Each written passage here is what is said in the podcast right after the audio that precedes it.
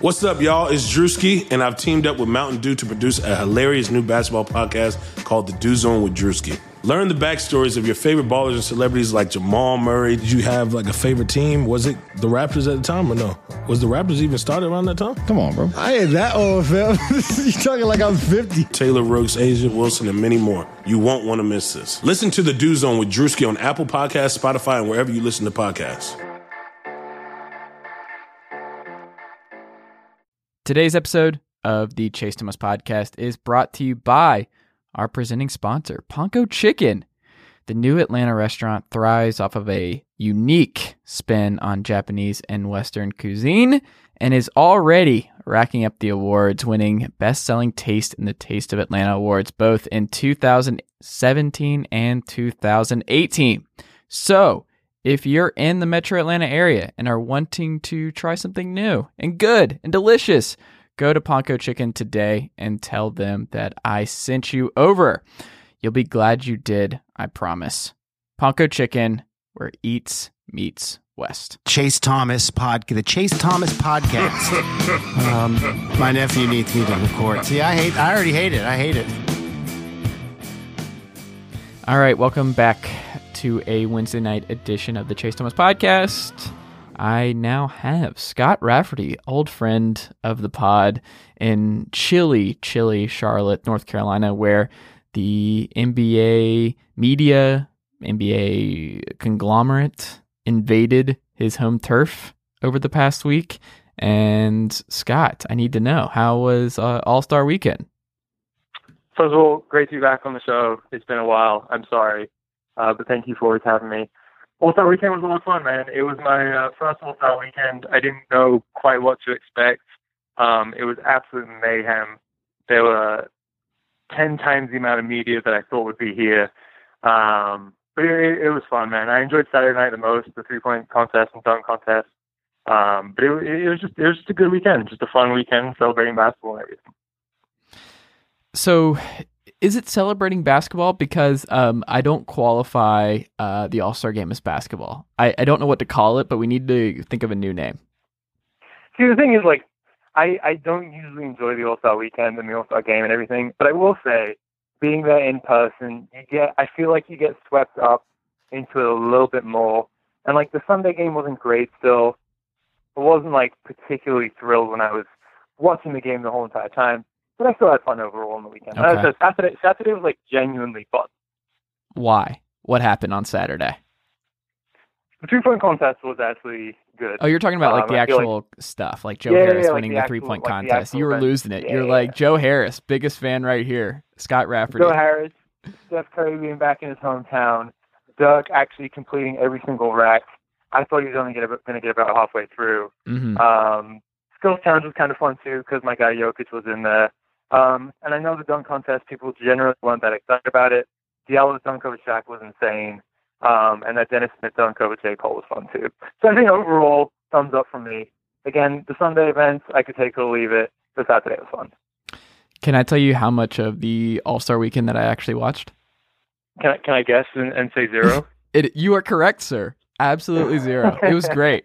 I didn't watch anything, but I was listening to some other pods. And they, people are getting feisty. Like, I was listening to the Basketball Buds or uh, my commute this morning, and they got in, like, a heated conversation about fixing the All-Star Game and all this. And I'm just like, that's what a waste of breath. What are we doing? I don't care. Like, I just, why are people getting upset and worried about anything going on with the exhibition games and just this whole weekend? It's just, it's not like, do people even, no one gets this upset about the Pro Bowl or anything like that anymore. Like, it doesn't matter. I, I just, I'm not going to ever watch it again. That's my plan, is to never watch any of All-Star Weekend, any of that. It's not for me. It, uh, it's, it's not like I was watching something significantly better, because I was watching W W E Elimination Chamber, which I know you were streaming on your phone as uh, you yeah, were yeah, at yeah. the All-Star Game. I, I can only imagine, but, um, It's just, it, I, don't, I don't care. Like, it's really hard. I hate preseason sports. I hate exhibition stuff. The, like, I just, I don't care. Sports need stakes, and there's no stakes, and it doesn't matter, and it doesn't pertain to me, and it doesn't interest me at all, and I will never watch it ever again. I'm done. I haven't watched it in years, and I will never go back, and it feels great. I just listen to people complain about the All-Star Game, and I just, I can't fathom as to why, because the answer is, It's very easy. It's a uh, don't watch it because it's probably not for you. If you host a basketball podcast, you don't need to watch the All-Star game because you like the, it's just not for you. It's for the people that don't tune in and are like, hey, you know who's who gets buckets? Michael Beasley. That's who the All-Star game is for. The people that think Michael Beasley's still a good N B A player. Nick Young should be back in the league. That's who it's for. I, I get it. I do. Because generally, that, that's how I felt about it in the past. I will just say, like, being there, I think, I think you, like, like when you were there and you experience it, like, you do get swept up in a little bit, and to the point where, you, like, you're very aware that it's not a game, and it's just, like, a collection of people, and there's all these celebrities around and everything like that. So, like, it, it just feels a little bit different. But, like, I'm, I'm generally on the same page that the All-Star game, All-Star Weekend is, is usually not my thing. So I get it. Yeah, well, I don't want to shit on the All-Star game anymore. Go, yeah, yeah. And as far as like conversations go about fixing it, like there is no fix. Right. You know what I mean, like, like there's no way to make the All-Star game significantly more competitive. Like it is always going to be what it is. Um, so I don't think you know expecting it to be anything different. Like that's that's just not going to happen. I mean, you can go super draconian and fix it and be like, you uh, you you owe the the N B A. two hundred fifty, like not even two hundred fifty thousand. That's probably a drop in the bucket for these guys because they're all all-stars, so most of them are making pretty good money. Be like, you're losing two-thirds of your salary. The losing team loses two-thirds of that year's salary. It'd be insane. It'd be a bloodbath, but uh, that's how you fix it. Like, you go super draconian and awful. Um, I'm obviously not advocating for that, but that's outside outside of something insane. You're not fixing it is, I, I guess, my point. Yeah, I, I don't think there's nothing, nothing drastic is going to happen, I don't think. Yeah. Um, but we can move on. That's all I'm giving to the All-Star game. But I felt like if I'm going to host an N B A podcast, I have to at least mention it in some sort of fashion, which is a little hypocritical considering with the rant I just went on two minutes ago. But that is what I am. I'm a human being, and human beings are often uh, hypocritical. It's just our nature. Um, now, post All-Star break storylines, we were texting back and forth, and I was thinking about some stuff that I wanted to get your opinion on. I wanted you to opine about, and the first thing I wanted to think about and just reading, just kind of getting ready for this next two months where business really picks up in the N B A is just like, what are some post-N B A all-star storylines that you are looking forward to as basketball games get started back on uh, Friday? Or is it um, tomorrow? Do they come out tomorrow or Friday? It's tomorrow. It's okay, tomorrow, the Hawks yeah. play Friday, um, yeah. Yeah, so, I mean, I think the big one that this is not, you know, everyone's talking about this right now, Um, but just how the top of the Eastern Conference shakes out between um, the Bucks, the Raptors, the Celtics, and the seventy-sixers. Um, both the Bucks and Raptors are kind of jostling for the number one seed. Um, the Bucks, I believe, have a one-game lead, but they also have the tiebreaker. Um, and then a little bit lower in the standings at four and five, you have the Celtics and seventy-sixers. And then wedged in between them, you have the Indiana Pacers, who have played surprisingly well since Victor Oladipo went down um, with a season-ending knee injury. Um, I don't think that's going to last, but it would be incredible if they end up having home court advantage in the first round of the playoffs, and then we have one of these, you know, top, widely considered top four teams um, in the first round and an early exit for one of them. Um, but it, I, I'm just very intrigued to see kind of, you know, which of these teams separate themselves in the next uh, couple months. You know, three of the teams, the Celtics being the one that didn't, made big moves at the trade deadline. Um, the Raptors got Marc Gasol. Um, the Bucks got Mirotic, and the seventy-sixers got Tobias Harris. So how those pieces kind of fit in, and if they can make them significantly better. Um, so there's a lot of question marks going in the Eastern Conference right now, and I am here to see how it all plays out. So that's interesting. So I have part of what you just mentioned on my list here that I've written down, and it, it really is just the Raptors catching the Bucks, because I think that is huge for them. Um, home court just matters. And I understand, like, if you have LeBron James, that changes stuff. Like, LeBron could have been the eighth seed in the East last year, and they probably would have gone to the N B A Finals. But unless you have somebody like that, um, home field matters. And especially when it's um, a wide open Eastern Conference. And it really is, I think, just down to those two. Anyone who wants to talk themselves into this depleted Sixers team that now is going to be without Joel Embiid for at least a week. Furkan um, is out for the year with a meniscus issue. Like, they they already had a depth issue, and it's significantly worse. I just don't think that that, like, as great as that starting five is, they're going to be able to hold up over the course of uh, uh, the N B A Eastern Conference playoffs. Like, that's just, it's not going to hold up. And then you have Kyrie Irving giving really bad interviews on the jump and just saying things and talking to K D in tunnels and all that kind of stuff. And uh, clearly there's just so many di- different things going on there that I just, I can't talk myself into that group. But I will say, Scott, um, I talked to James Hollis last week about it. Um, I don't remember if you and I had talked before. I made it known that not only, I think we did talk about this, is that I banged this wooden table that the Toronto Raptors and the Milwaukee Bucks would be the best team in the Eastern Conference this year before the season started over the summer, and that Mike okay. Budenholzer would have the best record in the East. And I got a lot of shit for that, of like the Celtics are going on seventy games and all stuff that you can't do it. And I was like, Budenholzer with the best player in the East, I just, I don't know how they don't win a shit ton of games. They're going to shoot a lot of threes. They're not going to take any bad mid-range shots. They are just going to destroy teams in the regular season. That said, I don't believe in this team in the playoffs. And something that I just can't get over is, I mean, yeah, the Mirotić stuff is good. Brooke's been great. Um, they have depth-ish. I still am not really a big fan of the Brogdon-Bledsoe closing backcourt, but we'll have to see how that goes come playoff time, and if Budenholzer adjusts and only one of those guys plays in crunch time, I don't know. But the Raptors are just the team that's most built for the playoffs. Like Gasol, if he can even be at this point in his career like a poor man's Duncan from a couple years ago, when that Spurs team, that last Kawhi run, where he was still a great passer and he was just a brick wall on defense and was still just, he did all the little things while also knowing his role and could play in crunch time and all that great stuff. If he can be that, even close to what Duncan was that last year too in San Antonio, that's huge for them, because I love Serge, but if you have the opportunity to like either go Gasol or Serge, depending on the matchup, O G Anunoby's not even playing well this year. He's still adjusting, and I love O G. Like, you might see a jump there. You look at Pascal Siakam. He's great. You look at Kawhi, who I don't think has pulled out the big guns yet. I think they are waiting and waiting. That's why he's not playing back-to-backs. That's why they're being very careful with him. He's still murdering people, in like ten points per one hundred possessions better um, with him on the court than off. Like, he is, he's huge for them. Like, their offense just destroys people, and their defense is solid with him. And then Danny Green and Kyle Lowry is going to shoot better, and they got Jeremy Lin in there, and Fred VanVleet will come back from his injury. Like, they're deep, and now they have a superstar. That's the difference. They've always been deep, but now they have a superstar. And I trust their depth and their superstar come playoff time more than I trust the Bucks superstar and depth come playoff time. But I'll feel better if they can take the number one seed away from Milwaukee. So the funny thing about all this is that I still think the Celtics are the, the team to beat. Oh, God. Oh, Scott, no. Don't do this. I really do. Why? one hundred percent. one hundred percent think they're the team to beat. Does Kyrie have to just come out and say, I'm not coming back? Is that what it's going to take for you to move on from Boston Island? Probably. Look, and the thing is, like, look, I, I love the Bucks, and I think I'm on the same page as you in that, like, I, I this team is fantastic. They're incredible. They're, like, a historically dom- dominant team on both ends of the court. Giannis is a legit M V P candidate and might even win the award. He's probably the, he might even be the favorite at this point in the season.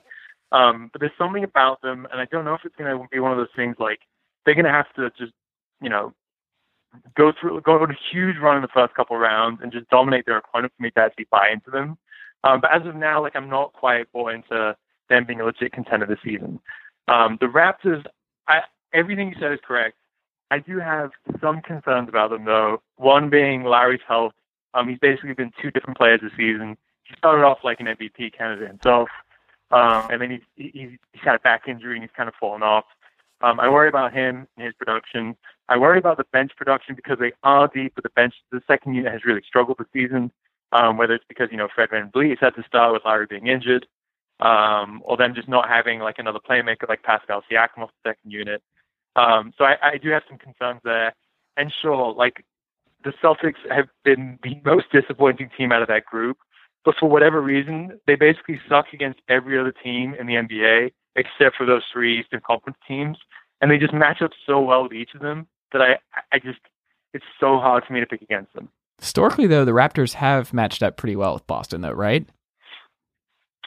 They so they won, well, historically, I believe so. But this season they won, um, I could be wrong here, the Raptors won the first game, uh-huh. and then they've dropped the two since. The second one they lost in overtime in Boston. Um, then they lost the one more recently in Boston because Kyrie went, uh, actually Kyrie's gone nuts in the fourth, basically, those two mm-hmm. games. Um, and then there's one more game coming up in a couple weeks, I believe, that should be in Toronto.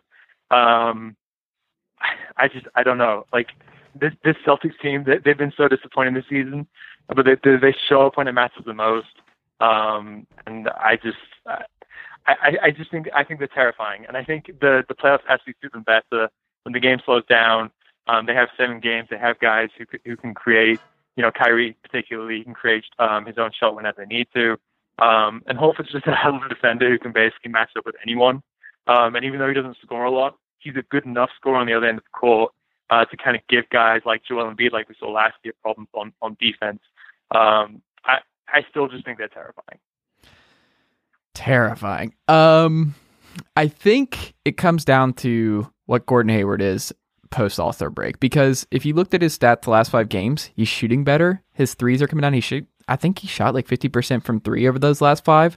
He's averaging like twenty-five and five, something like that, um, in that five game stretch. Like if he is starting to turn the corner and they're finally getting closer to, if they're, they have like ninety percent of what Gordon Hayward was in Utah that last year, then you can talk me into maybe this team has the depth and the kind of firepower needed to take down a Toronto or a Milwaukee in a seven game series. Because the other thing with Milwaukee, like Joe Prunty almost beat Brad Stevens last year just with uh, Giannis. Like it was, it, I don't know. Like I just, there's something off, and the Kyrie stuff doesn't help, and him just trashing his team. Like, I cannot wait for Kawhi Leonard to get on Jason Tatum. Like that is um, that is going to be very fun come playoff time, because they can throw him at him. They can throw O G Anunoby in that mix. They can throw Danny Green on Ky- Kyrie. They can they just they have so many different guys they can throw at whoever. And then Gasol and Horford. I mean, it's going to be a very uh, old man, big guy situation there. And those two will probably get into it a lot if that's the matchup that ends up happening. It just depends on the seeding, but. Um, I don't know. I'm just, I'm not there with you. I think this Boston team is severely flawed, and uh, maybe Gordon Hayward has turned the corner, and that changes the trajectory of their, their season. And he's playing in crunch time at the four next to them. And maybe Jaylen Brown really starts to get back to who he was, but I don't know. I just don't like it. Bad juju. I, I, I mean, I get it. Like they, they ha- again, they've been the most disappointing team out of those four in the East this season. Um, but again, like they just find a way to turn on against when it, when it matters the most. And I also think, like, you know, the Bucks' problems, um, like, I do think they have uh, problems down the stretch of games because they are so reliant on Giannis and everything like that. Um, but it's a very similar thing with the Raptors. Like, their crunch time offense this season has been so stagnant because basically, up until this point, before they got Marc Gasol, and, and I think they're hoping that he can kind of change this. Um, but their, their crunch time offense is basically just be give it to Kawhi Leonard and get out of the way. I think his usage rate That's pretty good, though. forty percent. I like that idea. It, it, it is, but the, it's not like, I, I don't know in, in the playoffs against a team like, you know, in a seven-game series, if that's a reliable I think so. option down the Who are they throwing at him? Marcus to. Smart? Who Who's getting thrown at but Kyrie? Like, I mean, uh, Kawhi. The, the thing is, like, with, with Kawhi, Kawhi's fantastic, by the way. I'm, I'm not, I don't want this to come across as me knocking him. Um, but his game, like, in those situations is very much like dribble, dribble, dribble, pull up from mid-range.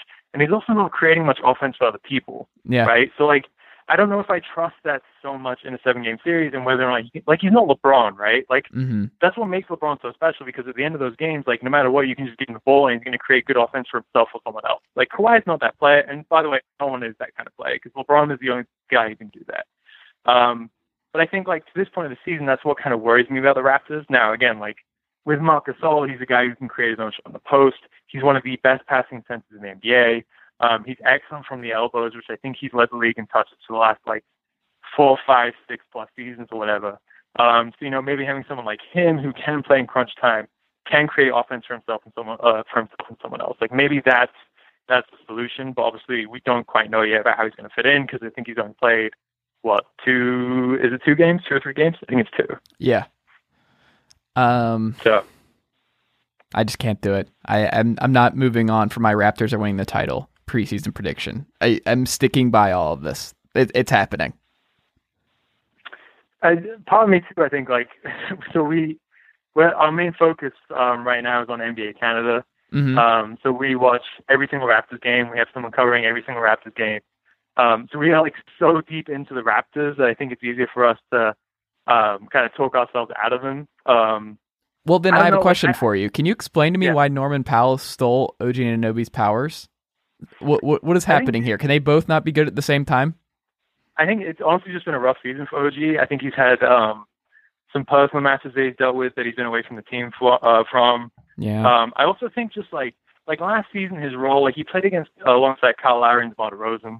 Uh, he was not a great shooter, but like he didn't really have to do much outside of spot up in the corners and then maybe make a couple, you know, a couple plays off the dribble here yeah. now and then. Um, this season, it's like he's gone back to the second unit. No one is creating those shots really for him, and he's mm-hmm. got to kind of do a little bit more to create. And I think it's just like all of those things tied together. Um, it's just, he, I mean, he just hasn't.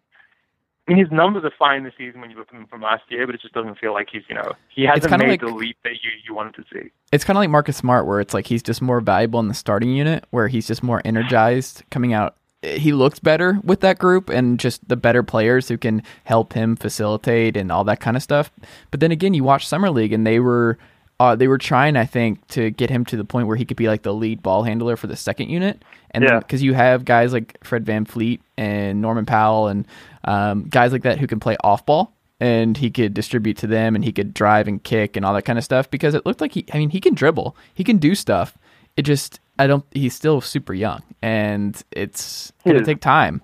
But I mean, I thought Kawhi is like the perfect guy to bring in for him to just watch over and over again, because um, their frames are similar.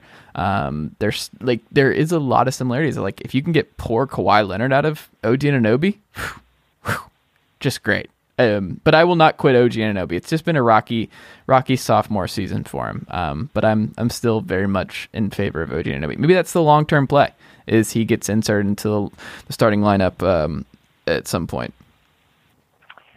I the thing the thing with the Raptors though is like I, I think so. One of the things they also need, um, they just signed Jody Meeks, who is not the answer. I don't think. I think we're going to find that out very soon, because they're only going on a ten-day contract. Can he move? Um, Last time we saw Jody Meeks, he could not I, walk. So I have no, I have no clue.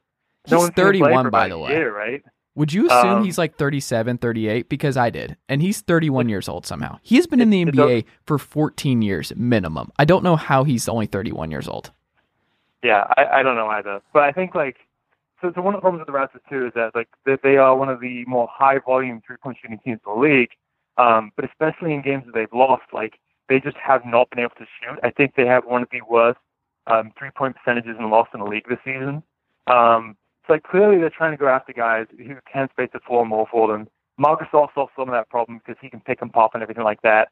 I think over the last, I think it's two, maybe three years, only Brook Lopez has hit more threes as a center um, mm. than Marcus Gasol. Um, you know, Jeremy Lin can do that a little bit. He struggled this year um, with Bucks before before he joined the Raptors, but like historically he's been a capable three-point shooter. Um, but I think they're still like trying to look for that one more guy. Um, you know, Norman Powell is not like the most consistent shooter. O G isn't either. Um, so I, I think they're still looking for that one dude. Yeah, I don't know.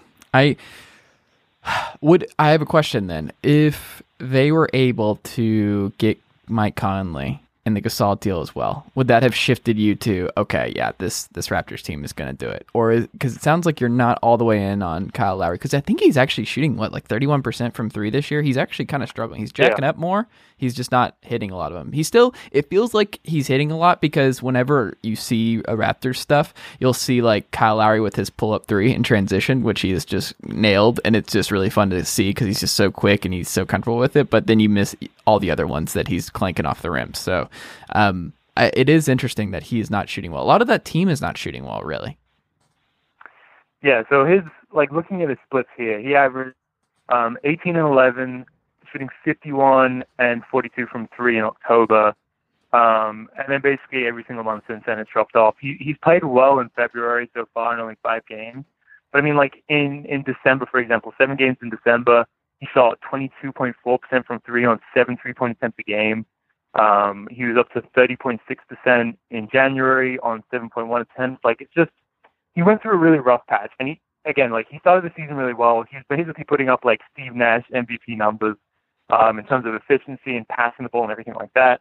He has been much better lately. Maybe it was the injury and he's kind of worked himself out of that. Um, but, you know, like, this team, as, as incredible as Kawhi is, um, and, you know, he's, he's easily the best player on this team. Like, they, they, They really need Lowry. He's like the heart and soul of it, um, of the Raptors and things like that. So I think if he can kind of get back to the player he was even last season or the start of this season, like that's going to be huge for him in the playoffs. Would you like to guess how many threes Marc Gasol has missed since uh, becoming a Toronto Raptor? How many he's missed? Mm-hmm. I don't remember him taking one. He's taken a couple, sir. And uh, really? He's missed exactly zero of them. Marc Gasol, batting one thousand from deep. I think that's sustainable. That is sustainable, for sure. Mm-hmm. Danny Green, though, forty-two percent from three. He's just Mister Consistent at age thirty-one. Just like Danny Green and Jody Meeks are the same age, and there's no way that can be true. I d- yeah, that doesn't seem right. Oh, my God. That's not a thing. We're going to have to stop the podcast. Oh, Serge Ibaka, twenty-five percent from three this year. Not great. So he's not, his uh, three-point attempts are down to basically the lowest it's been since Oklahoma City, I believe. Mm. Um, because he's taking a lot of straight and shooting a lot more mid-range shots, and he's actually been one of the best mid-range shooters in the N B A. I think he's shooting, I checked today, I think he's shooting fifty point one percent on mid-range jumpers. Um, and not to get too into the numbers, but of guys who are taking at least two mid-range attempts per game, I think he ranks behind only four players in efficiency, and one of those guys is Kevin Durant. I think another one might be Al Horford.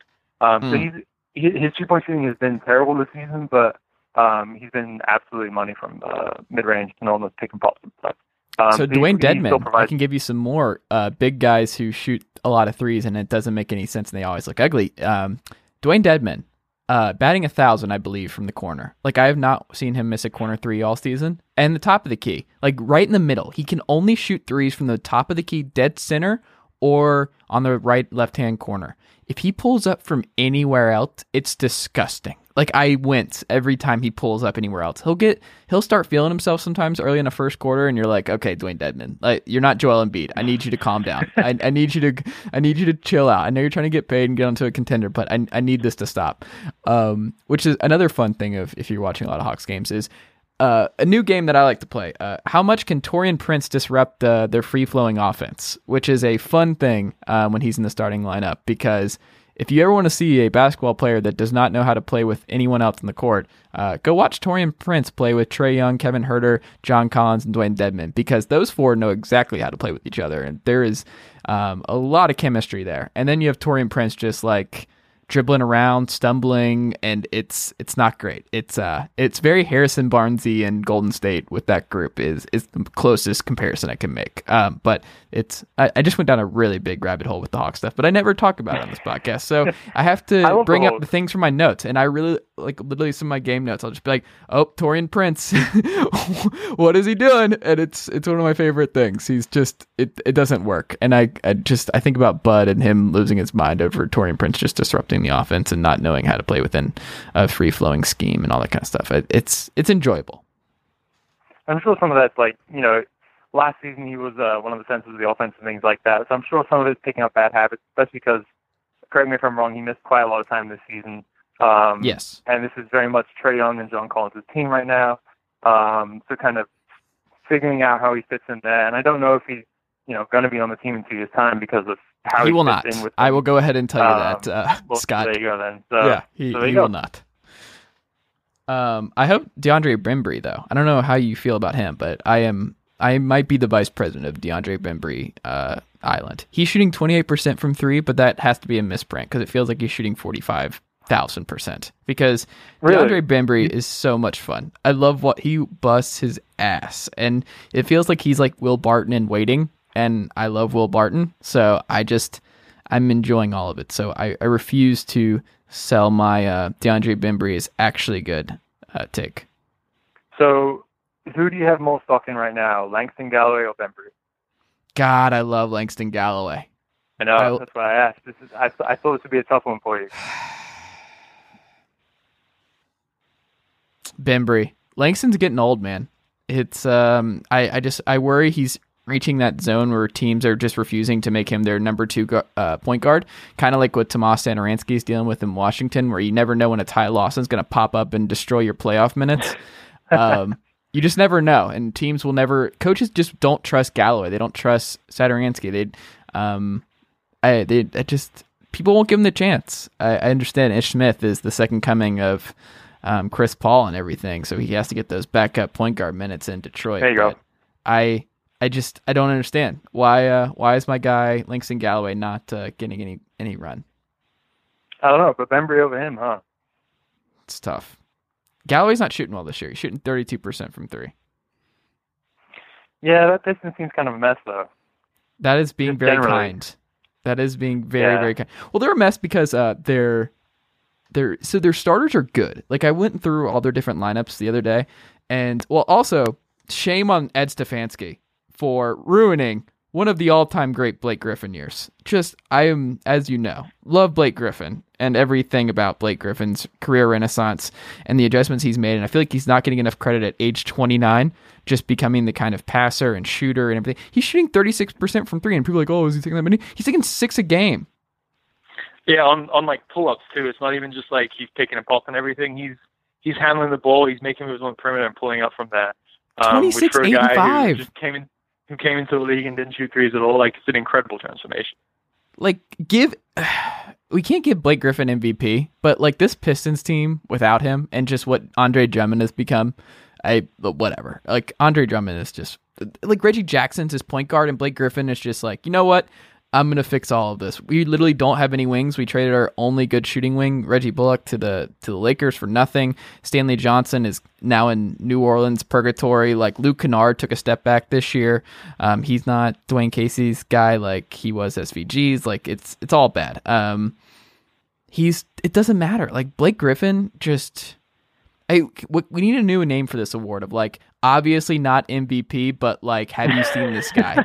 I know it's a mouthful, but I, I think that's I can I think I can push this and it can gain some traction. What do you think? So Blake Griffin's your guy for that this year.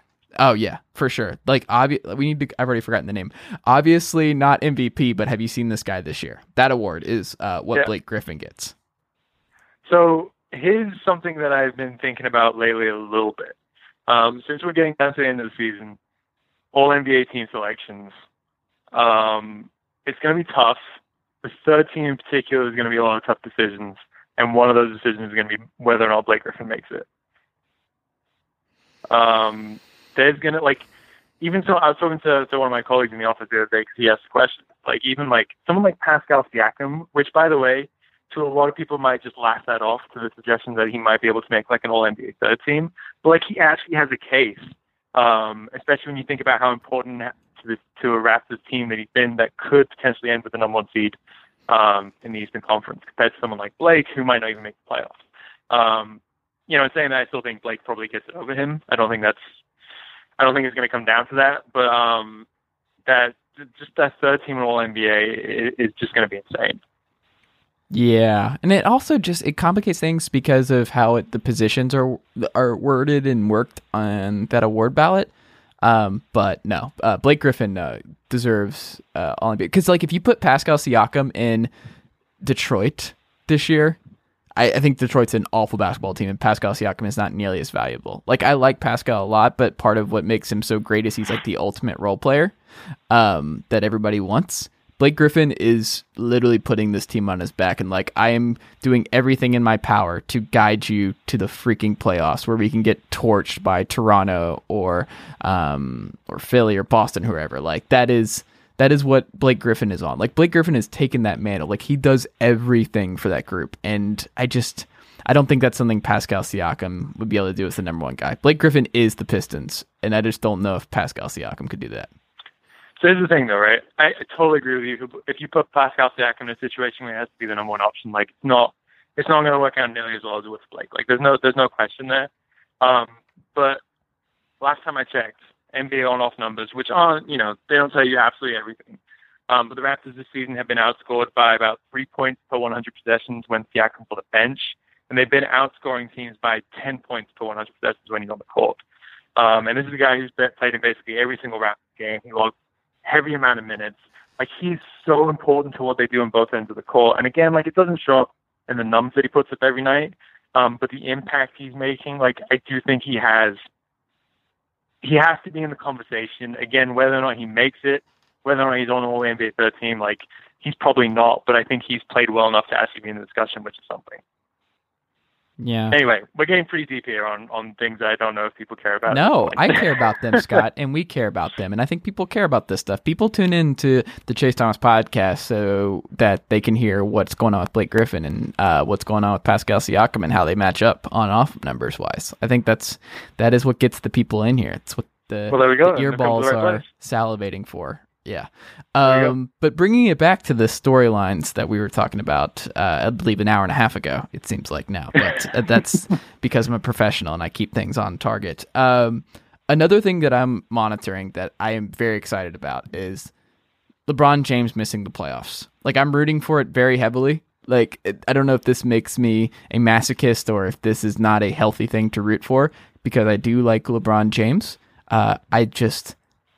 It will be so much fun if this Lakers team misses the playoffs. Like, I am, from a fan standpoint, just seeing what happens if the Lakers miss the playoffs. I am one hundred percent here for LeBron missing the playoffs after leaving the Cavs and being in the finals year after year after year to go to Los Angeles and then immediately miss the playoffs. I don't know how you don't root for that. I, it, it's going to be incredible. Like, the tweet that he's going to send out, the Instagram post, is going to be incredible. I, I am one hundred percent here for all of the post-LeBron missing the playoffs bloodbath that is going to follow.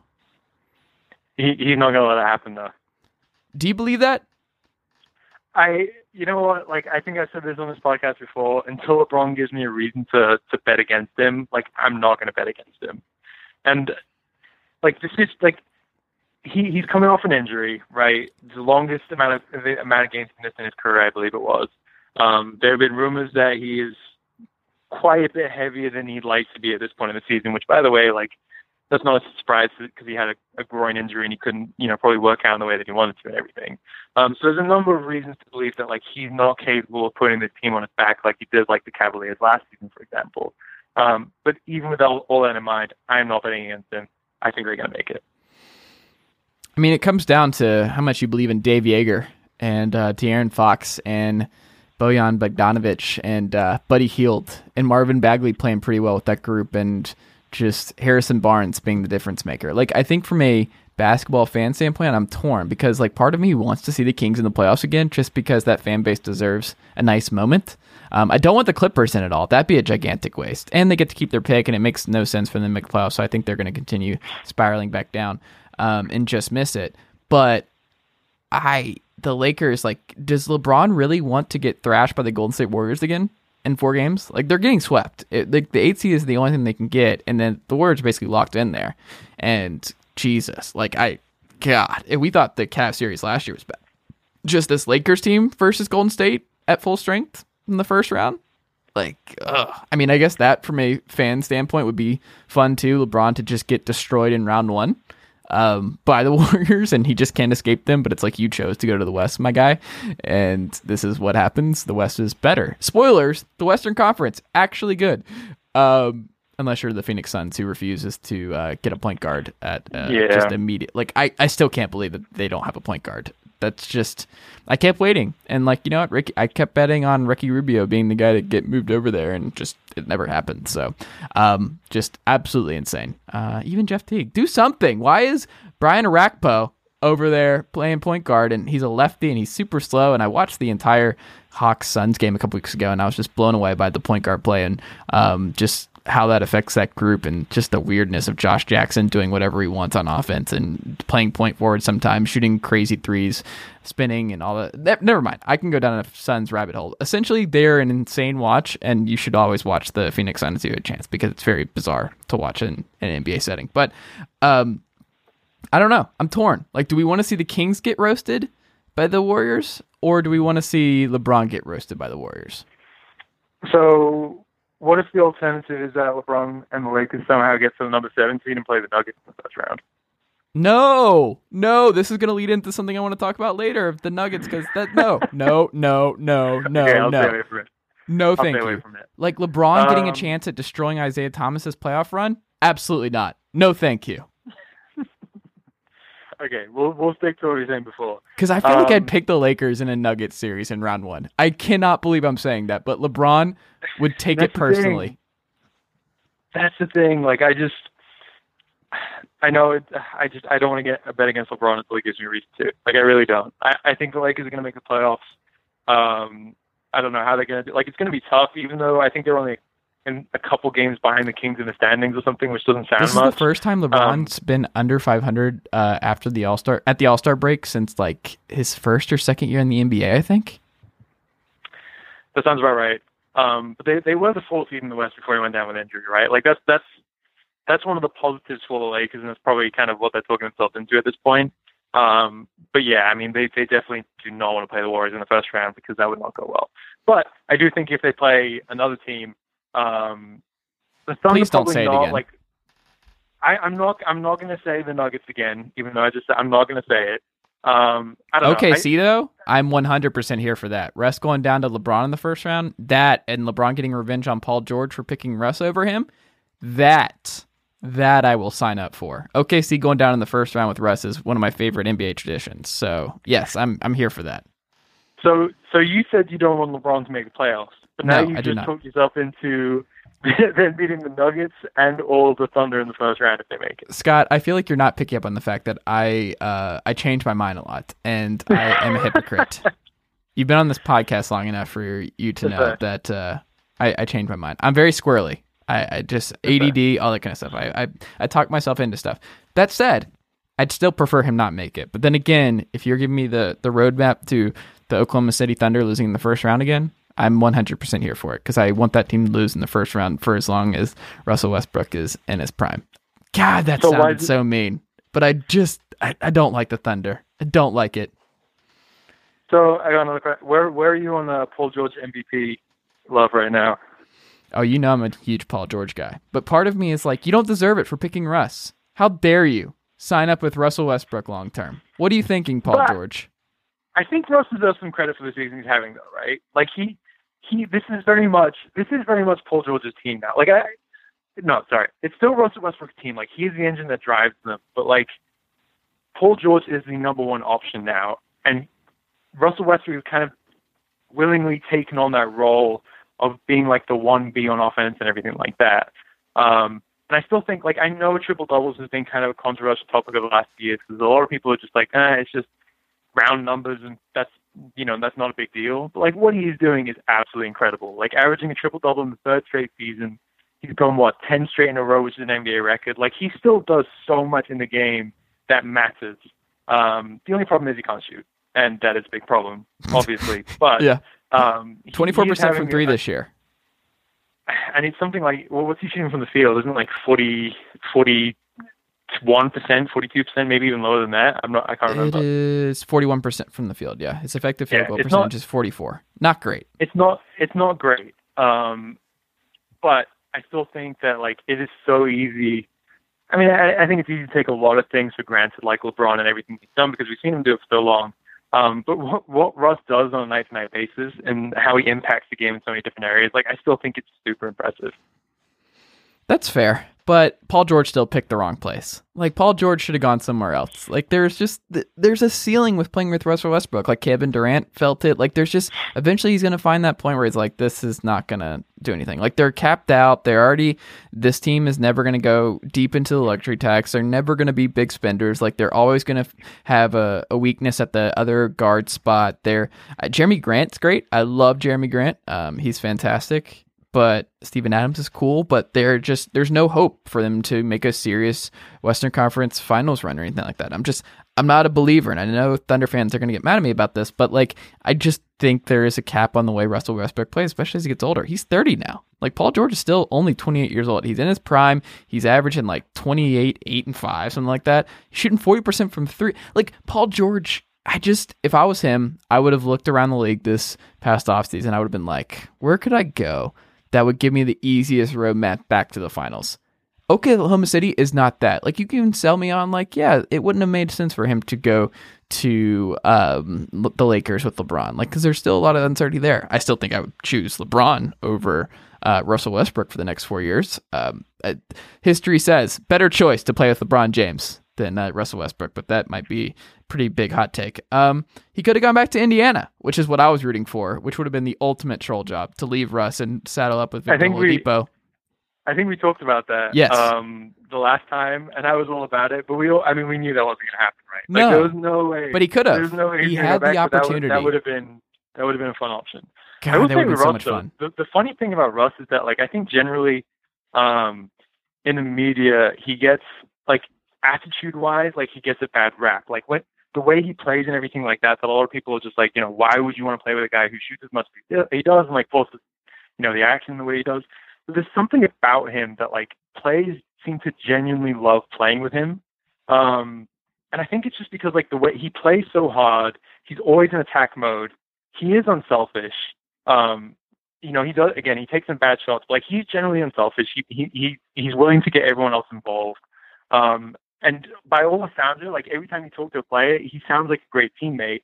And he, I just think he's so fascinating because he's not someone who, like, you can't see that so easily when you watch him on a night-to-night basis. But, like, guys like Paul George love playing with him. That was one of the reasons he wanted to stay in O K C because um, he, he just established such a good relationship with Russ. Um, you hear that a lot with a lot of other guys. I think it was um, – it may have been Terrence Ferguson. Like, he was in a really bad shooting slump. Um, they came back from a road trip or something like that, um, and he went straight to the gym. Russell Westbrook heard about him or something like that and went straight to the gym with him at, like, two a.m. in the morning or whatever it was. I don't know the story one hundred percent correctly, but it's stuff like that that, like, that matters, and that matters to lots of players and everything like that. Um, all this to say that Russell Westbrook is very confusing, but a fascinating player. I would agree. Um, the last thing I wanted to talk about on the post-N B A trade, trade deadline or post-N B A uh, All-Star storyline stuff is uh, I thought this was interesting with Memphis being like the interesting Conley still there, but like they're planning to unleash Jaren Jackson. I'm interested to see just how much they use him and what his usage rate is like post All-Star. Like, what is the ceiling? Because I have been so intrigued by what he can eventually be, and if he's a long-term five, or like, is he someone who can be the number one option on a really good team? Is he going to be someone like they talked about? There was this great story in the Commercial Appeal a couple weeks ago, kind of highlighting that Conley pulled Jaren Jackson aside and said that he was going to be here for the next twelve years as Um, I forgot who it was told him that before when Conley got drafted that he was going to be a Grizzly for a long time. And I wonder, I, I feel like Hakeem Warwick told Mike Conley that when he was first drafted and stuff, that he's going to be a Grizzly for, for a long time. But Jaren Jackson, I, I wonder if he can get to like twenty something, if he can be like twenty-five and nine and five or something like that in the sec in the, in the post All-Star break. Like, I'm just fascinated by what he, what unleashing Jaren Jackson actually is, because I still don't have a firm handle on what he is. By the way, like, I think that, I think the Grizzlies took a lot of um, heat at the, the deadline for not trading both of those guys and kind of going all into a rebuild. But, like, I get the idea of keeping Mike Conley because he does complement Jaren Jackson Junior well. Um, Like, I don't think Jaren Jackson Junior is this guy, this guy right now that you can just give him the ball and be like, all right, go out there and score twenty points a night. Like, he's just not that that player, and that's fine. He's nineteen years old. He's still quite raw. Um, but if you pair him with someone like Mike Conley, who's very capable of running his own offense and kind of setting up guys in their sweet spots and things like that, um, you can kind of open up more opportunities for Jaren Jackson Junior And obviously help his development because he's going to be playing a better brand of basketball next to someone who is as accomplished as Mike Conley is. Um, I really like Jaren Jackson Junior I'm super high on him. Um, I don't, similar to you by the sounds of it, I don't quite know what kind of player he's going to be um, in five to ten years' time, but I do think he's going to be a problem on both ends of the court. Um, but, you know, the question for him is, like, can is he going to be able to create offense for himself reliably enough um, to, to be, like, the number one option on offense? That's what I want to see, though, and I'm glad they're going to let him do it. Not enough teams experiment like this. Just get weird. See what happens. You're going to lose a lot of games anyway. I mean, why Run not? The offense right? through like, him. Yeah. Yeah, that's the point. They're, they're not going to make the playoffs. It's very clear. Um, even after that nice run at the start of the season, like there's, there's just no way. Um, Jaren Jackson Junior is clearly the, the future of the franchise. So you might as well just throw everything you can at him and see what he can handle. Um, and that also gives you a better idea about how you want to build around him because um, you can put him in different spots, see what he's capable of, see what he's more comfortable at. Um, and doing, and then kind of filling around him. Yeah. Um, we got to move on to your hometown team. That we're okay. we're a couple months away from this becoming a reality. But the forty million dollars man, Kemba Walker, that is on the horizon. Michael Jordan is going to be faced with whether or not he should pay the greatest Charlotte Hornet of all time. It uh, is going to be a fascinating summer because Kemba uh, can get paid a lot of money. Um, yeah, let me check my notes here. Yes, uh, forty million dollars a year is a uh, a lot. Uh, That's a lot of money. Yeah. Um, and Charlotte's going to make the playoffs again. They're like a couple games under five hundred. They're just in this bottom of the Eastern Conference playoff picture purgatory. But you make the case, you're like, well, what else can they really do? The lottery was not kind to them. They were one pick away from Anthony Davis. And like, just thinking about this team, if they had Anthony Davis and Kemba instead of um, M K G, like how much we would just be enthralled by that pick and pop combo and everything, like what that would look like. Um, But then again, do you, like, do you, Mitch Kupchak is their G M now. Like, do we really know what he's going to do? Like, uh, like just, I, I don't know. Like, Rich Cho is not running this group anymore. And Kemba, like in this group, like they run things down the stretch. And I think he's part to blame for their closing minutes just not going well. Like, they're a very unlucky team in some aspects, but they lose a lot of close games. And that's just been a trend for years now. Clifford got, I think, the blame the first time, and he's gone. And now it's the same kind of stuff with James Borrego, and it's still not working. And they brought in Tony Parker, and they uh, tried to trade for Marc Gasol, and that fell apart. And Cody Zeller is just not the Cody Zeller he used to be a couple years ago with Kemba in the pick and roll, where he was just murdering people. And I think Dwight Howard is to blame for that. I can't prove it, but I think Dwight Dwight Howard stole Cody Zeller's uh, great pick and pop game and killed his his spirit. How dare he? Um, I I don't know, but they're gonna have to pay him. Um, maybe if they pay him, that magically makes Nick Batum not that bad anymore and healthy and spry and contract year Nick Batum. Who knows? I, I just, I'm so fascinated by what Charlotte does with Kemba, because I think you can make a fair case for paying him that money, doing the Joe Johnson kind of deal, and just continue to ride this out until you really have to blow it up, just because the lottery has just been so unkind to you. Or you just let him walk and you're like, we just can't do this, man. We and letting that kind of asset walk for nothing and then resetting again. I am enthralled by either avenue for them. I think they're going to keep him. I, I think they're going to, I think they're just going to pay him whatever it takes. Um, and then he's going to be a part of the team for the next five plus years. He's already, like you said, he's already the greatest one of all time. I think he means a lot for this city. Um, you know, he's very clearly the best player on that team. There's no one that comes quite close to him. And the reality is that, like, if you take him off of this team, like, what what is the future of it? Um, Malik Monk's a nice player. Bridges looks like he's going to be a really good player. But none of those, neither of those guys are going to be stars. They have no one else who can kind of step up into that position. Um, and they're just, their salary sheet is loaded um, with not great contracts to guys like, um, you know, Biombo's getting seventeen million dollars next year. Um, Marvin Williams is getting fifteen million dollars next year. M K G's thirteen million dollars. Um, so I just don't. They're in a very weird place, and they've kind of been in this place for the last few years. The difference now is that they're going to have to make a decision about whether or not they pay Kemba Walker, you know, forty million dollars a year and commit that much money to him. Um, but I, I ultimately think for this team, they probably value being able to play five hundred basketball with Kemba Walker as a star and making the playoffs every season, rather than kind of going through a rebuild um, without a clear player to build around, like the Grizzlies have right now in Jaren Jackson Junior Um, and again, there's, like, there's not a lot of teams around the league that kind of have that piece they can very clearly build around. And we'll find out if Jaren Jackson Junior is that kind of guy, you know, for the next few months of the season and in the years to come and everything. Um, the Hornets don't have that right now. I'm with you. I think they do it, um, especially considering uh, Michael Jordan.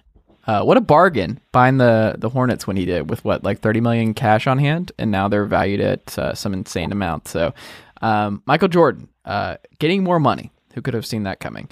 Um, I am interested, though, in what that means for the rest of their young guys, because none of them have really hit outside of Kemba. Like, you talked about Malik Monk, but Jeremy Lamb's been the second leading scorer and has been just a better player and more valuable. And then you look at um, M K G, who still is like a p- positive for them, but obviously at the number two spot, it's just um, it's never going to be completely right. It's like slightly worse than what's going on with Justice Winslow in Miami.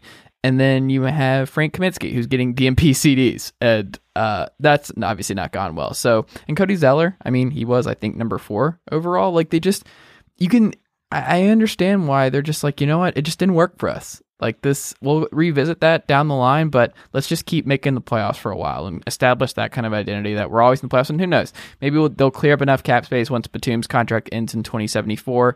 They can find some intriguing average guys around Kemba, and they can have like a Mike Budenholzer Hawks kind of run where they, they finished at the top of the East one year, and it's like, oh, they're fun. They win a lot of games. They have a lot of vets, and they obviously can't win the the win it all, but they can uh, win a lot of regular season games, and maybe that's something that they can get to. Who knows? Um, I would stay the course. I would pay Kemba.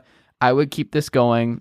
I don't want Mitch Kupchak undertaking a rebuild for my team. Uh, I also don't want him making trades or making basketball decisions in twenty nineteen, but that is not an option. Uh, he is leading this thing. Um, I I don't know. I just... I'm kind of surprised none of these guys have hit, though. Aren't you? Is that a Kemba thing? He just sucks up so much oxygen, and he's such a high-usage guy that it's just hard for guys like Malik Monk and M K G and Kaminsky and all these other guys to flourish when you have such a good ball-dominant player um, like Kemba? Or is it just more the coaching staff? Like, why have none of these young players hit for them? I I honestly don't know. Like, I, I mean, I, I wasn't a big... I've never been a big college guy, so I didn't watch like a ton of Malik Monk coming out of college or anything, in his one year at Kentucky or whatever. Um, but like generally, I didn't feel from what I read and from what I heard that he wasn't expected to be like this all-star caliber player um, in the N B A. And Miles Bridges is the same way. And that's not to say that these guys can't be, you know, super, um, you know, very, very like rotational players in the N B A and guys who contribute to a really good team. It's just like there's not. Like, I mean, Donovan Mitchell went two picks later than Malik Monk. Do you know what I mean? Like, if, if the Hornets had ended up with him, and there's a lot of teams that passed up on Donovan Mitchell, so it's not just them. But, you know, if they had him right now, maybe that w- the Hornets would be in a situation would be like, you know, we could let Kemba Walker leave in free agency, and let's just turn this te- team over to Donovan Mitchell.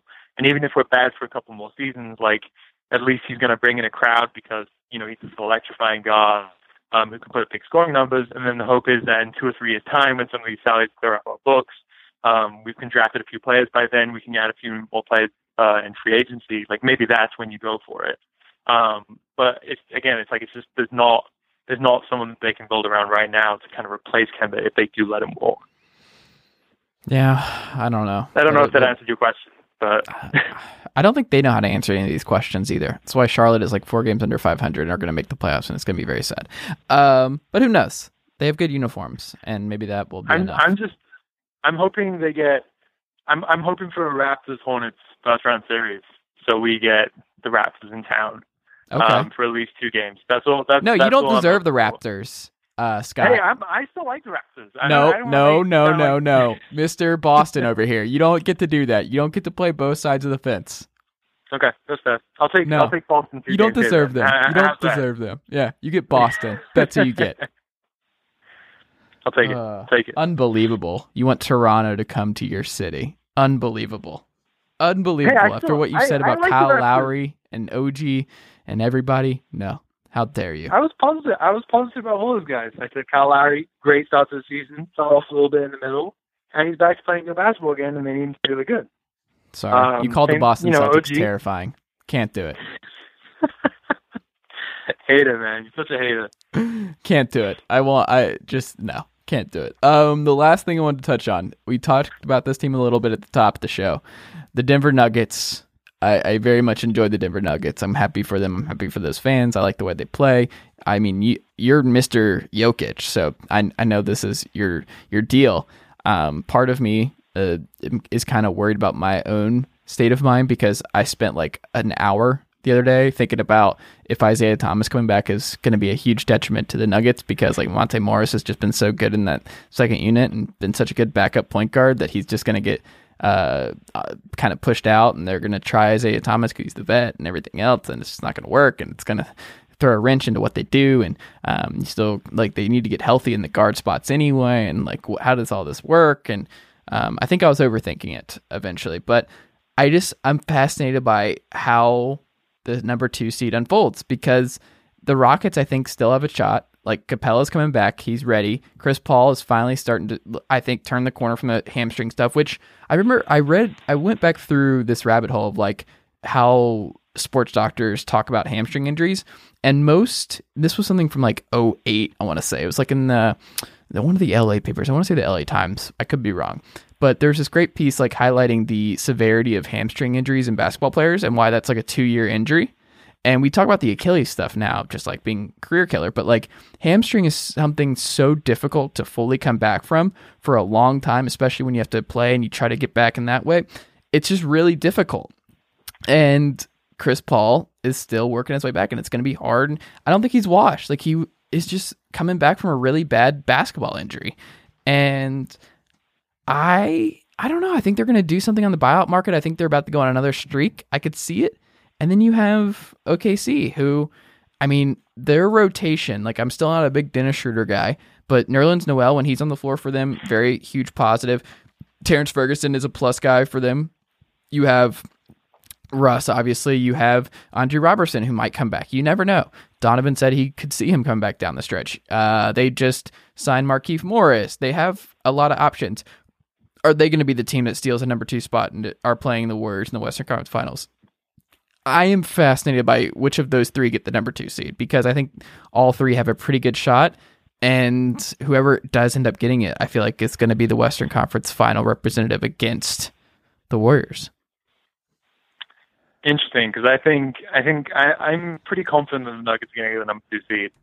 Um, I think the Thunder have the, if they don't have the hardest remaining schedule in the N B A, they have one of the hardest. I think it's pretty road heavy. I haven't looked at it, to be honest with you. Um, but I that think sounds right, because I know they had a the really, way. really easy start to the season. Um, yeah. Did, pull it up. I was going to say, I'm I'm I'm about to pull up Tankathon right here to uh, to see. This is good podcasting, by the way. I know, right? Just just a silence for, mm-hmm. for ten seconds. All right, yeah, Oklahoma City, according to Tankathon, have the, the hardest remaining schedule. Um, Who's the easiest? The easiest is, is the Raptors. Oh! Yeah, it's the Raptors. Um, Coming for that number one seed to clinch an N B A Finals berth, my Toronto Raptors. What a day. Um, Denver, for its worth, have the fourth hardest. Um, fourth hardest schedule. They still play the Warriors Houston? twice. Um, they actually played the Thunder uh, at least two more times. So that, those are going to be some big games. Um, I don't know. I, I, I think Denver's been in that one or two seed the whole the whole season long. I I, I do feel confident they're going to get it. Um, you think they're going to make a? So you said that whoever's going to get number two seed is going to make a run of the Western Finals then. Yes. So you, you, you feel you feel like if Denver gets that spot, they could do it. Yes. As long as they don't play LeBron in round one. Then then all bets are off. Yes. Because who would they play in the first round then? You're talking about, like, the Spurs, the Yeah, they're, they're blowing out the Spurs. Spurs are not going to be able to score enough. Like, that's not happening. Yeah, that's not that's not a fun matchup for the Spurs. They don't want to get into a, an up-and-down game.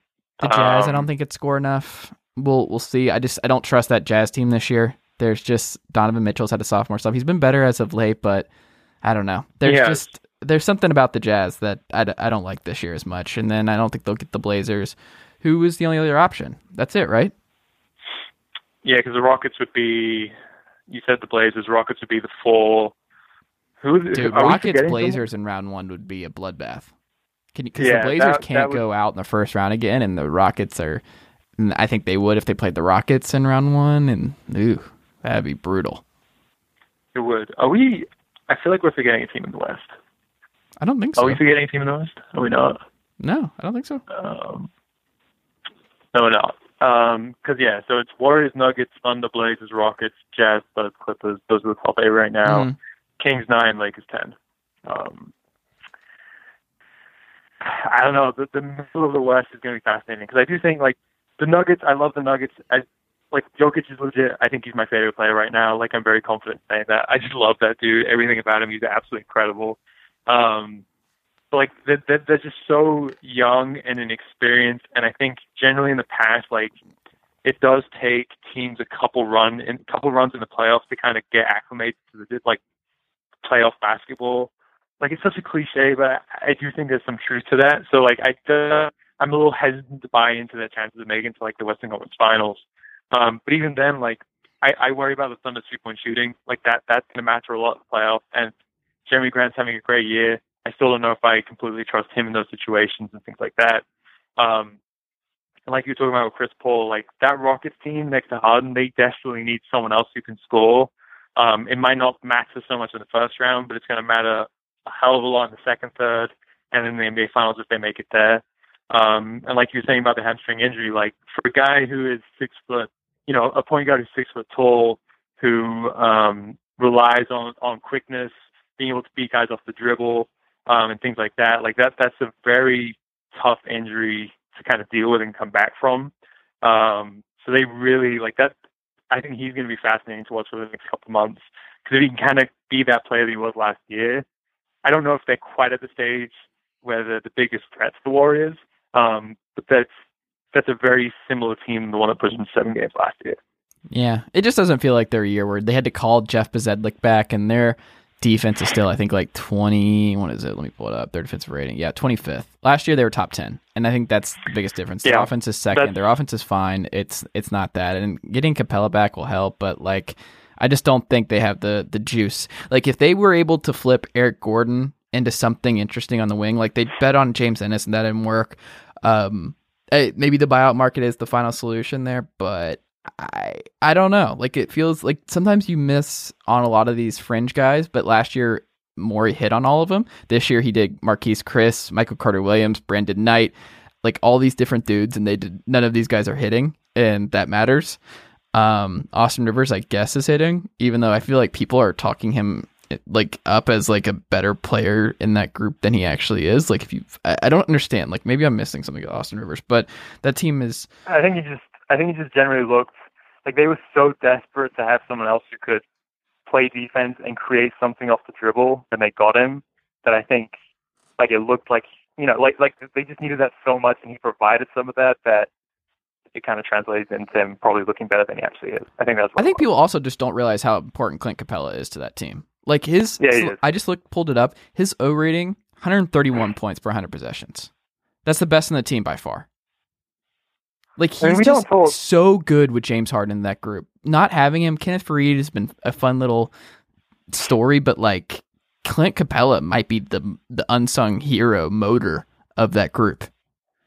Yeah, I wrote something not to not. To guy, but I wrote like the time. I think the no, time be that guy, Scott. Like... You're a great N B A writer. You need to be pushing this stuff at all costs, man.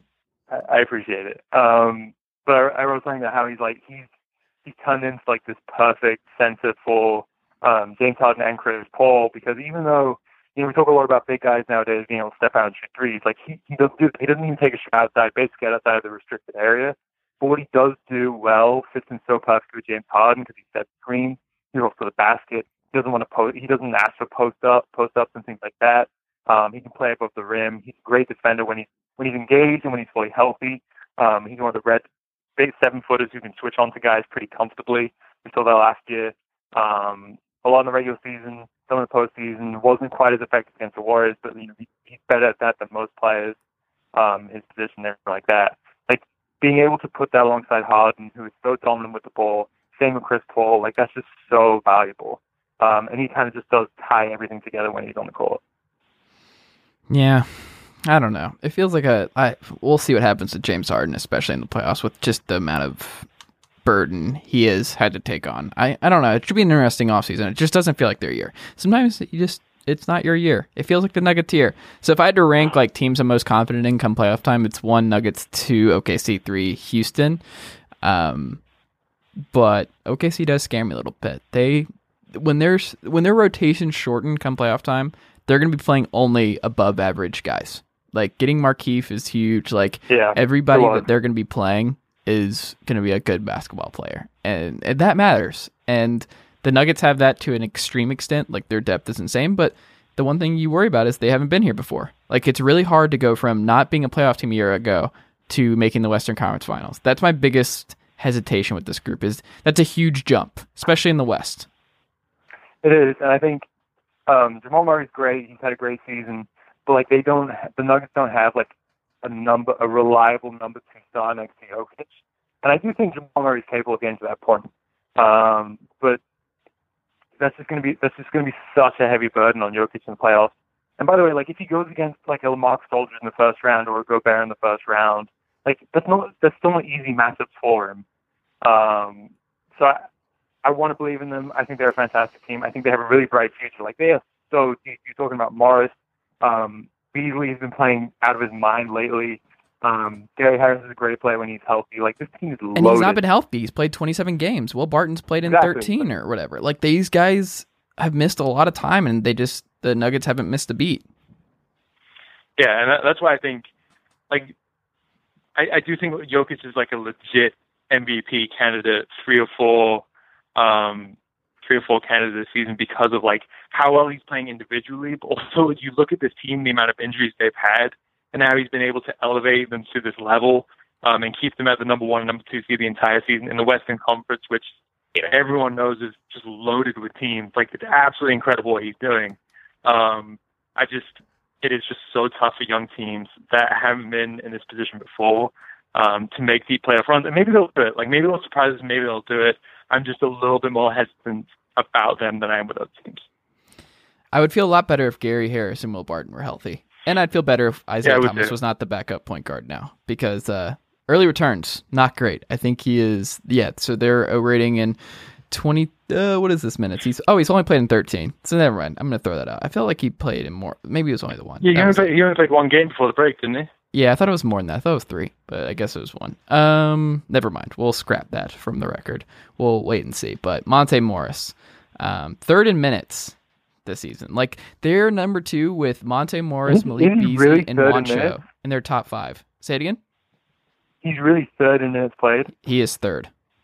That's crazy. I didn't know that. And their offensive rating, one hundred twenty-six when he's on the floor. Defensive rating, one twelve. So plus fourteen.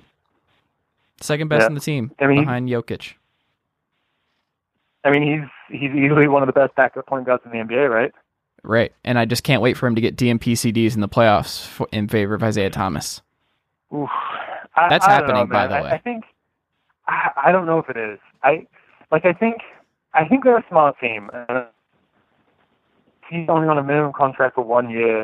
Um, I think they're going to give him an opportunity down the stretch. But I, I, I don't. If it's not working, like I don't think they're going to force it because they've had such a good thing all season long um, with Morris and everything. They're like, I, I just. I don't think they'll force it. I really don't. I could be okay. wrong. I, I just don't think they will. I think team coaches do this in the playoffs. I think they think they overthink it, where they're like, well, this guy's just a good regular season guy. Like, he can't do it come playoff time. I, I really do think a lot of coaches think like that, that they just they don't want to trust twenty-three-year-old Monte Morris. They want to trust twenty-nine-year-old Isaiah Thomas. Maybe. I, I don't know, man. Like, I T's just coming back from such... I mean, have we ever seen something like this before? Like the the, the hip injuries that he dealt with at his side and everything like that. Um, I want, I, I would love to see him come back and be the player, not the player he was before, because I don't think he's ever going to be that player again. Um, but be like a, a meaningful contributor um, to a team like the Nuggets, which, by the way, I do think like he does provide something for them. Um, because even though he's five foot ten or whatever, um, he he can kind of play next to Morris in the backcourt. Wait, is he five ten? You think he's swollen that? Yes. Is he five ten? Really? Yeah. Okay. Continue with your point. Okay, so he's listed as five nine. So if he's listed as five nine, I think he's five eight, okay. five seven. You beat me to that. I was, I was just about to check that. Make sure I wasn't absolutely insane. Um, yeah, five nine. Okay. five nine. Like, he... I don't know. I, I do think he can provide something. The problem is that this team is so deep. Even in the backcourt, like, Beasley is fantastic. Um, and you probably you, you probably don't, unless Isaiah Thomas can prove himself to be, you know, eighty percent of the guy he used to be able to be, you probably don't even want to play over like Malik Beasley right now. Um, you know, gonna, Isaiah Thomas know, shouldn't man. be. It's going to be tough. He shouldn't be on the Denver Nuggets. That's where he should not be. Is it too late to cut him? Can we do that before it gets too bad and he starts disrupting the Monte Morris experience? But that's what I'm saying. Like, I, I don't like they don't have a big commitment to him to the point where, like, I think he has more to prove to them than they have to prove to him. You know what I mean? Like, it's on him right now. Like, they've had such a good thing going all season long that it's on him to prove that he can actually fit in here and provide something that they haven't had yet. Um, so, like, he's almost going to be on his best behavior because he has to be. Well, It's not even about best like behavior. It's just him being bad at basketball. Like, I'm just not sure he's good anymore. I injuries matter, and like I just don't think there's a chance he's better than Monte Morris this year. You know where Isaiah Thomas should be? Orlando. That's where he should be. Like, Orlando should be forced to play a backcourt rotation of Isaiah Thomas and Markelle Fultz for the next five years. For what they've made us watch with Shelvin Mack a year ago, D J Augustine this year, that is their... That is their thing, to make them interesting in a league pass favorite. Like, their point guard rotation, I love D J Augustine as a backup point guard, and he's actually been really good offensively with that group this year. Um, but that's that's what you do. Like, Isaiah Thomas should be starting for Orlando, and then Markelle Fultz should be his backup, and that's all the point guard minutes for them for the next five years. I will say that I did. I when the I, when the Nuggets signed Isaiah Thomas, like I, I did like that signing. It does get more complicated now that Monte Morris is playing well. Like, it it just does. There's just not as much room for him in the backcourt and everything like that. And Isaiah um, Thomas signed with them for an opportunity. Like, I don't think he's going to be okay with getting D N P C Ds in the playoffs in favor of Monte Morris. I don't see his personality succumbing to that very well. I I just don't.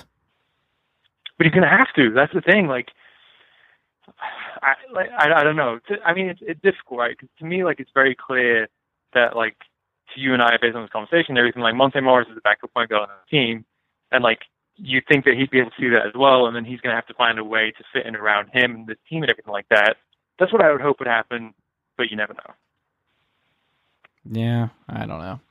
Um, so is that your final prediction? Do you, so are we going Nuggets, Warriors in the Western Conference Finals? I don't know if I can put them in the Western Conference Finals. Okay, I'm gonna go, I'm gonna be a coward here.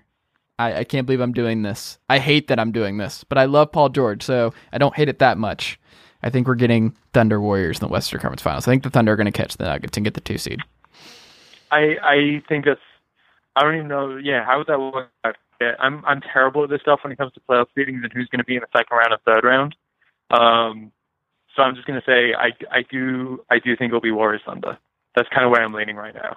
The Thunder are only two games back of the Nuggets in the, for the two seed. That's not that's that's a smaller gap than I thought it was. Yeah, and I think they want that. And I think they would rather have that. So that's where I'm going to go. I think we're getting Raptors. I think we're getting Raptors Bucks no matter what in the Eastern Conference Finals. But I also think we're getting Warriors in the West, Warriors Thunder, and then we're getting the Raptors beating the Warriors in the finals. You said the the Warriors beating the Celtics in the finals. You that's said not what I said at all. That's that's I not what I said. It, it, oh, I must have said that wrong. Sorry. No, no. The Celtics are getting eliminated in round two, so that would be very difficult for them to make the N B A Finals. They're going to get knocked out of round two when they yes. beat the Sixers in the first round against the Pacers in the second round? Okay. Okay. The Pacers are interesting because, like, they've been okay without Oladipo now. Like, they had that awful skid. They, like, lost five straight after he went down, but now they, they're, like, seven and three in their last ten, I want to say. Yeah. Um, they Something got like Wesley that. Matthews, so they'll be okay, but... Yeah, they're the number three seed, so I guess it depends. I'm I'm betting on them just not being the three seed. I think they're going to slide. I think that it's not sustainable. But imagine, imagine if they imagine if they get the number three seed and we get Celtics Sixers in the first round. God, like can you can you imagine what's going to happen this offseason when either of those teams lose in like five or six games? Like if the Sixers lose that, they've got so many decisions to make with Jimmy Butler and Tobias Harris. You know, then Celtics, not to get too ahead of ourselves here, but like the Celtics, what does Kyrie do? What do they do with Tatum and Anthony Davis and all this kind of thing? Like, I, I just I can't wait to see how the Eastern Conference plays out because there's just so many different things that could happen. Yeah, that's true. I just don't want to see the Pacers advance without Oladipo. I have no interest of round two Pacers. No, not at all. I, I'm good. I want the Big Four. That's what I want. Man, that team that team was already fun before Oladipo went out for an injury, um, but they. I love Oladipo, and that team is is very fun. Um, they're more Nothing says fun like post Achilles like, tear uh, Wesley Matthews being added into the into the fold. That is fun. I just it would it would it had like if Oladipo didn't get injured, it would have been it would have been a race top five team in the East, and it would have been I agree. significantly more interesting. Um, it's just you know it's such a shame these things happen, but it's a shame. All right, Scott, do you have anything you want to plug before we get out of here on N B A dot com Canada? Um, published a couple things today. Um, one is a new column that I'm trying out um, about things that trends that deserve more of your attention is basically how I'm framing it. Um, and the first one I talk about, Brook Lopez's rim protection. He's basically been one of the best rim protectors in the N B A this season, um, which is hilarious because this is a dude who the Bucks basically just signed for nothing in the off season, and he's turned himself into a high volume shooting three point uh, three point shooting seven footer, um, and an excellent rim protector on the other end of court. Um, I wrote about Marcus Smart's improved three point shooting, um, Buddy Hield developing into one of the best shooting guards in the N B A, um, and then a little something on uh, Trae Young's vision and his passing, because um, Luka Doncic is deservedly so getting a lot of love um, this season. Trae Young is kind of flying under the radar, um, and I don't think he's getting quite enough attention for the season he's having. Um, I think he's going to be fantastic. I'm a big Trae Young fan. Um, so yeah, that, that that if I plug one thing, that'll be it. Trae Young is. I, I can't do this. I, this podcast will go for two and a half hours if I get started on the Hawks and the Trae Young stuff. I another will time, say, another time. I know. This is the last thing I'll say. Luka Doncic has to go seventeen and eight for the Mavericks to make the eighth seed down the stretch. Are we sure Luka Doncic can't do that? Um, after the trades they made at the trade deadline and Porzingis not playing at all this season, I don't think it's going to happen. Okay. That'd be the I biggest love... fuck you to Travis Schlink of all time, by the way, who said that he would have kept him if they did not get the, the lottery protected pick, um, or the, the, the pick from the, the Mavericks in the trade. If they don't yep. get that pick this year because Luka Doncic decided to just go otherworldly down the stretch with Tim Hardaway and everything else, and they go seventeen and eight and get the eight seed, and the Hawks don't get a lottery pick out of that. Um, oh my God, that's that'd be that's, uh, that'd be something. Which, by the way, Hawks still lost the trade, folks. Still lost the trade. It's great that Trae Young is fun. I am. I like his chemistry with John Collins. Guess what? He's still not close to Luka Doncic. Luka Doncic is his step back threes are so polished. And just how easy it, the game comes to him at nineteen, I, I just there's just no way. Like Luka Doncic is, is going to be a better basketball player for the next fifteen years than Trae Young. There is, but the you can't evaluate the trade on that though, right? Because like they did get a pick in return for it. But that's what I'm saying. Um, so if like if Doncic screws that pickup by them going otherworldly down the stretch and them sneaking into that eight spot with Rick Carlisle forcing that team to win games, I oh my God. It's it's not going to happen, though. It's not going to happen. Okay. I mean, just don't be surprised if, like, we're five games out of the regular season being over and the Mavericks being, like, two games out of the eighth seed. I'll just go ahead and say that. They're twelfth in defensive rating, nineteenth in offensive rating. Rick Carlisle loves thing. winning games. Here's the thing. How many, how many, if, if they play, like, the rest of their games at home, there's a chance that they do it. But if half their games are on the road, there's absolutely no chance. They're actually, gonna, I think they're a really good home team is what I, I feel like. Yeah, I they're saw. incredible. They're twenty, they're twenty and nine at home, but six and twenty-two on the road. All right. I mean, they got the Nuggets right away. I don't, I want to add Ooh. this up right now, but I can't. Um, it looks like there's more away games than home games from what I can the tell. The Bulls, you. the Bulls have a better road record than the Mavs did this season. Mm. It's incredible. Um, I, hey, I'd love to be wrong. It'd be incredible if, if Luka does this. I don't think it is going to happen. Um, and while Luka, I, I think it's safe to say, is going to be the better player, I still think it's too early to evaluate that trade. Okay. But we'll see. Yeah. These things have a way of playing out. God, I hope Luka makes the playoffs. And Schlink explained that one. I, I'm just so ready. I'm so ready. Yeah. I don't think so. I, after the after the trade deadline, the moves they made, I don't think it's going to happen. But... Well, we'll see, man. We'll see. We will see. And we'll see the French guy that they're going to draft at the number ten spot, who Jonathan Gavoni uh, released today on E S P N dot com. That is uh, who they're going to get with that pick, it looks like. If that if the draft was today and he mocked them, it would be a, a French guy. So, well. Interesting. All right. Um, he could be Popside two point oh. Um, who knows? I'm, there you go. He might be two years away from being two years away. There's a reference. Popside. You never know what you're going to get at the end of this podcast. Um, there you go. Yeah. Scott, thank you so much. It was great to have you back on the pod. Let's not make it another six months before you return. I know, man. It's been too long. I appreciate you uh, always for the invite. Thanks for having me on. It's always fun. I appreciate it. And that'll do it for today's episode of the Chase Thomas Podcast. I uh, just want to remind you guys, if you like today's episode and you are subscribed on Apple Podcasts, or iTunes, I would really appreciate if you could take a second, leave the show a five-star rating and a review. If uh, you're not an Apple Podcast listener, remember you can find the show on Spotify, TuneIn Radio, SoundCloud, Stitcher, uh, Google Play, or wherever else you get your podcasts. Uh, be sure to check out chase thomas podcast dot com where you can access all of my previous episodes and also find all my writing. I'm writing there fairly often. And also follow me on Twitter at Chase underscore Thomas and like the Facebook page at facebook.com slash Chase Thomas Writer. Uh, thank you for your support, and we'll be back with another episode very soon. Thanks, guys.